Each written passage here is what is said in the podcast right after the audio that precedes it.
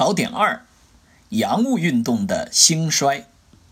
一、洋务运动的兴起。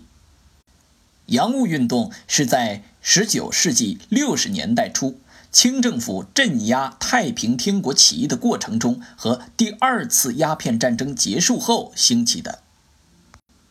二、洋务运动的目的、指导思想和目标。第一点，目的。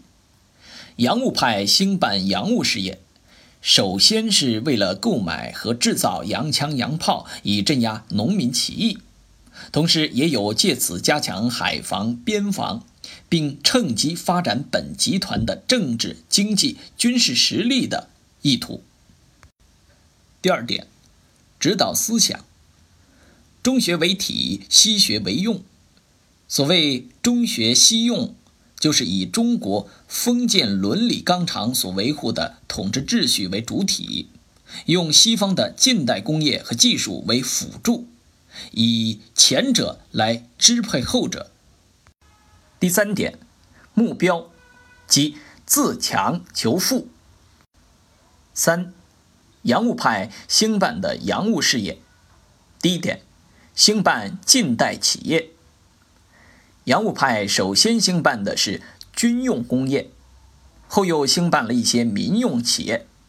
这些企业除少数采取官办或官商合办外，多数都采取官督商办的方式。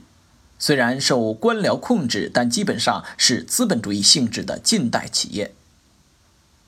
第二点，建立新式海陆军，其中北洋水师是清政府的海军主力。第三点，创办新式学堂，派遣留学生。新式学堂主要有三种：翻译学堂、工艺学堂、军事学堂。还先后派遣赴美幼童及官费赴欧留学生。四，洋务运动的历史作用。第一点。